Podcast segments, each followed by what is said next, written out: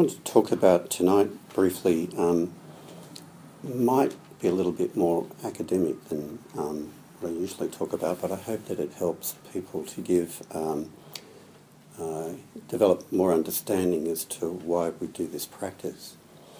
Um, yesterday, I had a meeting with uh, one of my friends and colleagues, um, Belinda Khong, who's also a, a, Buddhist practitioner and a psycho- psychologist. And um, together we're um, looking at presenting a, a paper in San Francisco next year on mindfulness. And we have very similar ideas about it. And we're looking at um, presenting something which is a little bit different um, from the way mindfulness is often thought about and how it's become popular. And uh, one of um, Belinda's friends and colleagues who will pre- be presenting with us is uh, a man named Scott, who's a, a, research psychologist who does a lot of work with animals. And, um, and why that's important in this is that um, he does a lot of work at uh, looking at mindfulness in animals, mm-hmm. um, or what we might call in Zen Buddhism animal samadhi, mm-hmm. and um, pointing to how uh, mindfulness is actually something which is natural in the animal kingdom. And as human beings, we're animals, we're mammals, and it's actually a natural process within ourselves. So we're looking at throwing around a title, we're looking at something along the lines of a an evolutionary understanding of mindfulness and how it's a natural, instinctual uh, experience that we have, and it's also relational. Because people, when people think of mindfulness and meditation, they often think of it as an activity that's just to do with um, your own inner being, like creating inner calm or changing your own consciousness or having some inner insight about the meaning of life.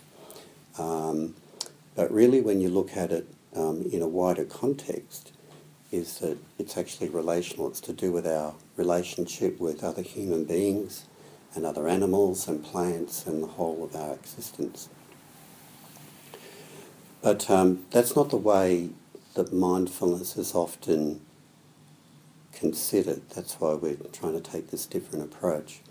Because if you look at all the literature about it, whether it's um, psychological literature or even Buddhist literature in some ways, people use terms to describe mindfulness like um, they use terms like it's a, a mental muscle that you developed. You know, it's like if you go to the gym, you, you get stronger, and if you develop mindfulness, just like somehow your mind will become stronger and more resilient.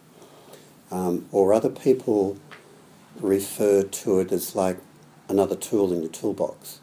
Mm-hmm. Or it's like another skill that you develop that will help you through life. So you could use those terms, but um, our point about it is just coming out of our own meditation experience for many years, is that it seems in our mind to give a kind of misleading idea about it and then it may lead people down um, maybe the, the, the a misguided view as to what they're actually doing when they're actually meditating. But if you think of it as a natural phenomenon, if any of you have pets like dogs or cats or whatever, well, they're, they're your Zen masters. Mm-hmm. They seem to sit on the veranda on the chair and they, they just seem to sit there and be present, you know, and they're not thinking about anything too much. Um, sometimes they're in very drowsy states of mind too, but often it's just in a, an alertness there with a lot of thinking going on. But human beings, as you know, we have a, a far greater prefrontal cortex than our dogs or our cats. They're only very small compared to us, you know we're very clever creatures and that's how we've developed. And it's a mixed blessing for human beings that we're so intelligent and so smart and so clever because we can do wonderful things like, you know, create language and play musical instruments and build you know, great buildings and machines and so on. We, we manipulate our environment much more successfully than any other animal. But the mixed blessing of it is, is they've got so much um, ability to abstract from our here and now experience into words and figures and language and philosophy and theology and so on, um, that it makes us very unhappy. Mm-hmm. Where that, that, that facility to be able to abstract can be our greatest gift, and yet it can be our greatest downfall as well as in terms of our happiness compared to other animals. You know, so with all of that abstract thinking that we're capable of, where we can create the most wonderful abstract stories and things about the past and about the future.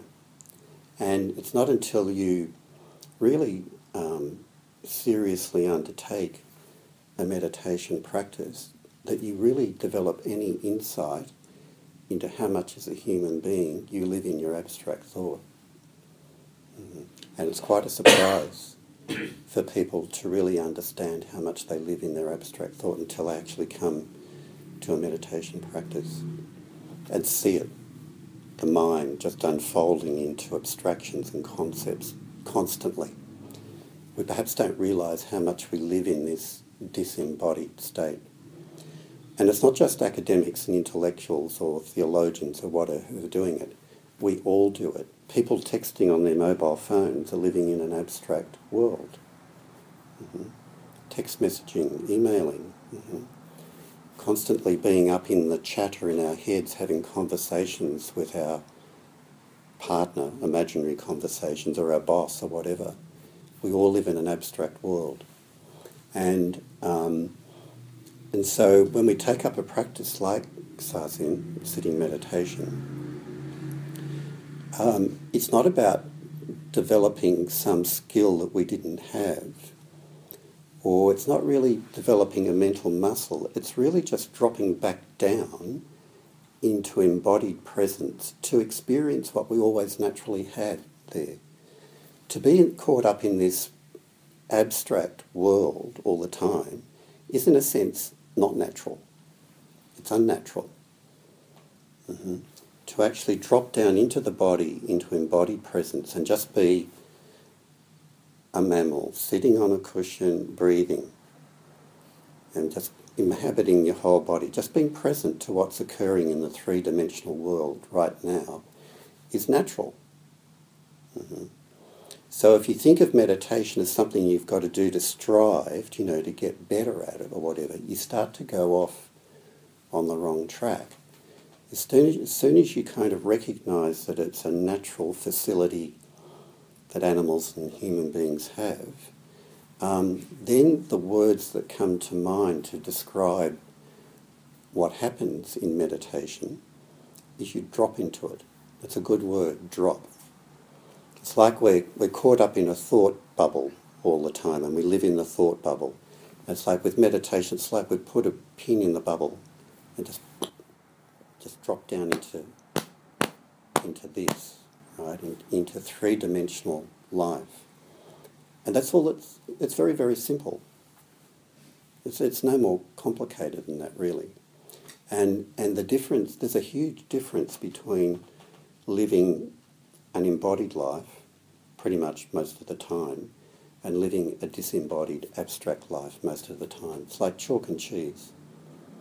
And one is very, always very dissatisfying, but an embodied experience, even though it might be painful at times or unpleasant at times, is something fundamentally satisfying about it, fulfilling, that brings a sense of contentment.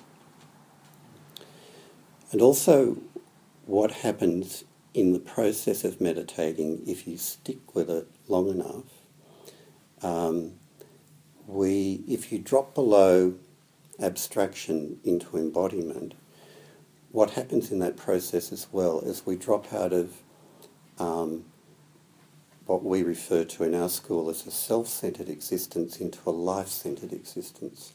Usually what goes along with all of the abstraction is um, me, mine, right, I, that's at the centre of it.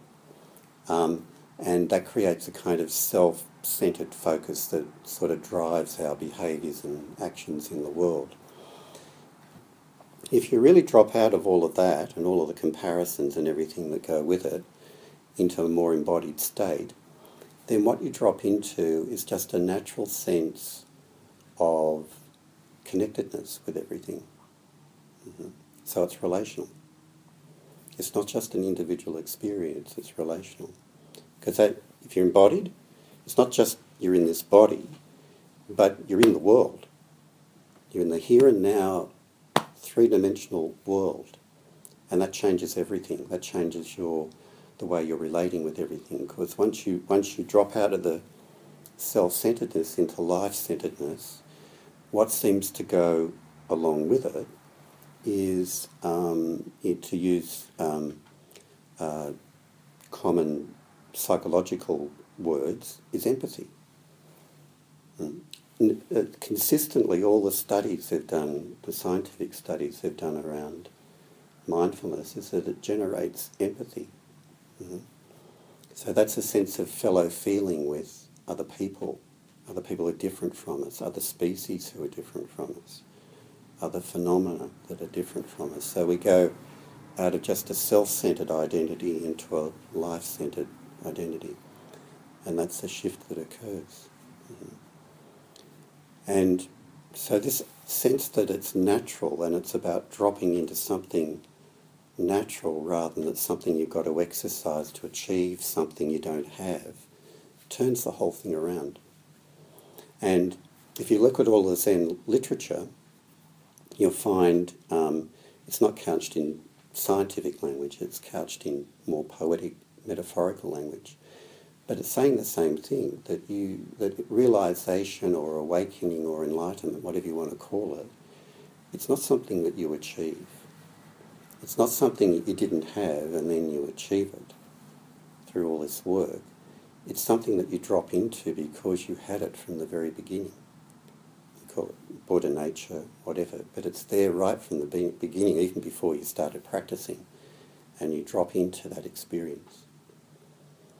Um, to finish off with, there was um, um, a poem I read recently from a book of poems that someone gave to me, and it referred to the experience of life not being one of um, original sin, but one of being original grace.